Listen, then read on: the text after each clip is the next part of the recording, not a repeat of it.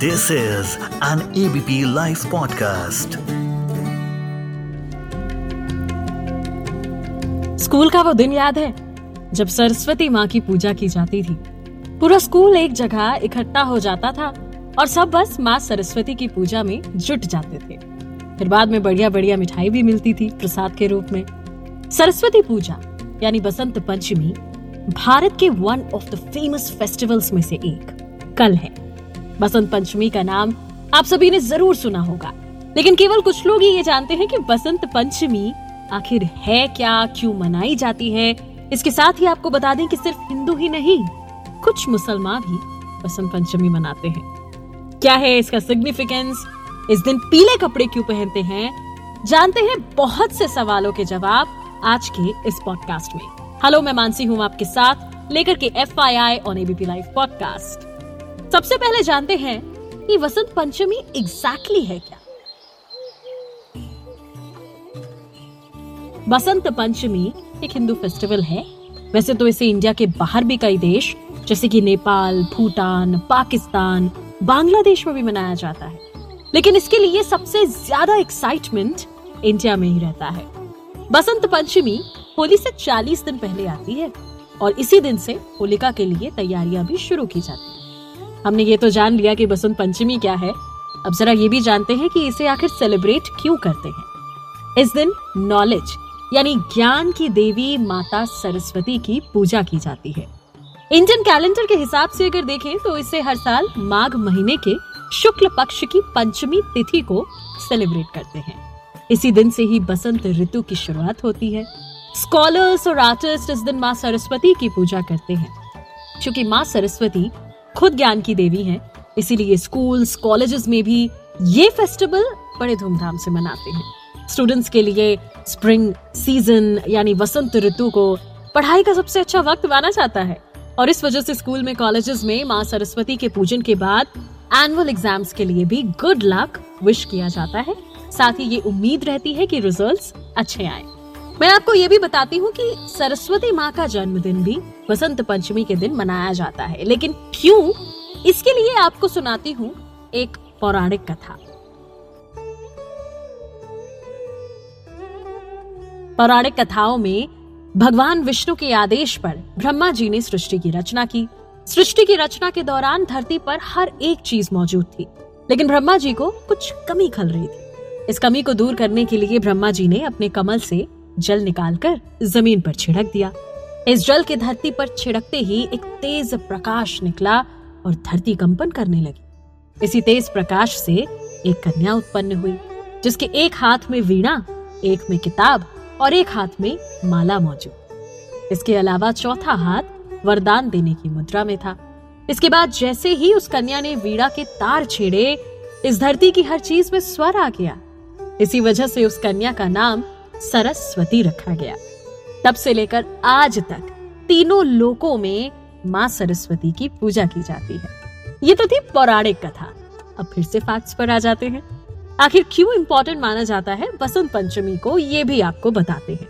बसंत पंचमी के इस फेस्टिवल को किसी भी काम के लिए बड़ा शुभ माना जाता है। लेकिन सबसे ज़्यादा शुभ माना गया है शादियों के लिए। ऐसा माना जाता है कि इस वक्त शादियों का बड़ा सही मुहूर्त चलता है। इसके अलावा गृह प्रवेश हो या कुछ नया सीखने, पढ़ने के लिए, ये दिन बहुत अच्छा माना गया है। लोगों का मानना होता है कि इस वक्त मौसम बड़ा अच्छा होता है। मतलब ना ज़्यादा सर्दी है, ना ज़्यादा गर्मी, पढ़ने के लिए भी बड़ा अच्छा मौसम है। इसे नेचर के फेस्टिवल भी माना गया है। हमारे पौराणिक ग्रंथों में भी वसंत पंचमी की बड़ी इंपॉर्टेंस बताई है। विष्णु के अवतार भगवान श्री कृष्ण ने गीता में ऋतुनाम कुसुमाकरा मतलब मैं ऋतुओं में बसंत हूँ कहकर बसंत को अपना स्वरूप बताया है।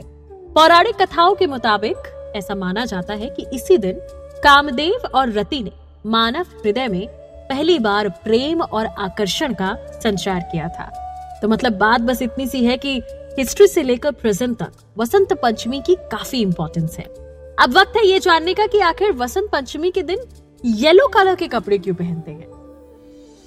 आई रिमेम्बर चाहे सिर्फ़ एक पीले रंग का रुमाल ही हमारे पास क्यों ना हो, लेकिन कुछ ना कुछ येलो रंग का इस दिन हम अपने पास ज़रूर रखते हैं। बात जब वसंत पंचमी की होती है तो पीले कपड़े पहनने का सिर्फ़ पुराना ट्रेडिशन है। लगभग हर इंसान आपको पीले कपड़े में दिख जाएगा। आज के दिन लोग पीले कपड़े क्यों पहनते हैं, इसके पीछे भी रीजन है।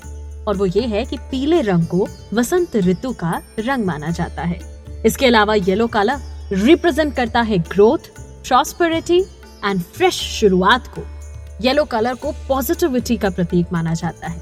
कुछ लोग इसको सरसों के पीले फूलों से भी कनेक्ट करते हैं। लोगों का मानना है कि येलो कलर पॉजिटिव एनर्जी को रेडिएट करता है। इसके साथ ही रिसर्चर्स स्टूडेंट्स आर्टिस्ट ये मानते हैं कि yellow is the colour of wisdom creativity and learning बढ़ते हैं आगे और ये जानते हैं कि आखिर वसंत पंचमी एक हिंदू फेस्टिवल है, पर कुछ मुस्लिम इसे क्यों मनाते yes you heard this right इसके पीछे एक किस्सा है। कहते हैं बसंत पंचमी को ट्वेल्थ सेंचुरी में कुछ इंडियन मुस्लिम सूफीज ने दिल्ली में निजामुद्दीन औलिया की मुस्लिम सूफी संत दरगाह की कब्र के पास सेलिब्रेट किया था। It was celebrated to mark the grave of the Muslim Sufi saint Dargah of Nizamuddin Auliya in Delhi. Local Sufi traditions के हिसाब से कवि अमीर खुसरो ने देखा कि हिंदू औरतें बसंत के दिन मंदिर में पीले फूल ले जाती थीं और उन्हें पीले कपड़े पहनाए जाते थे। और उन्होंने भी इस रिचुअल को अपनाया और तब से हर साल उसे सेलिब्रेट किया जाता है।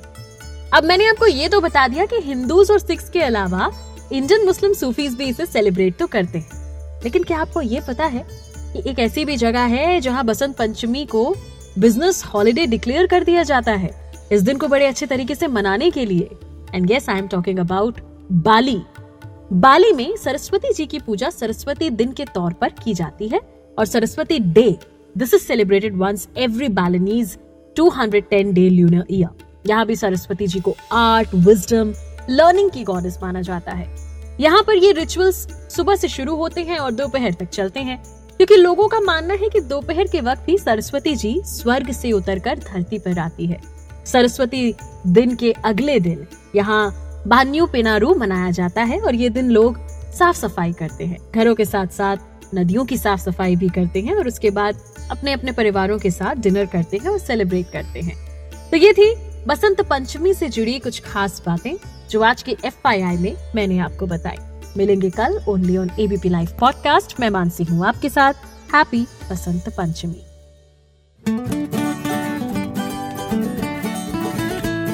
This is an ABP live podcast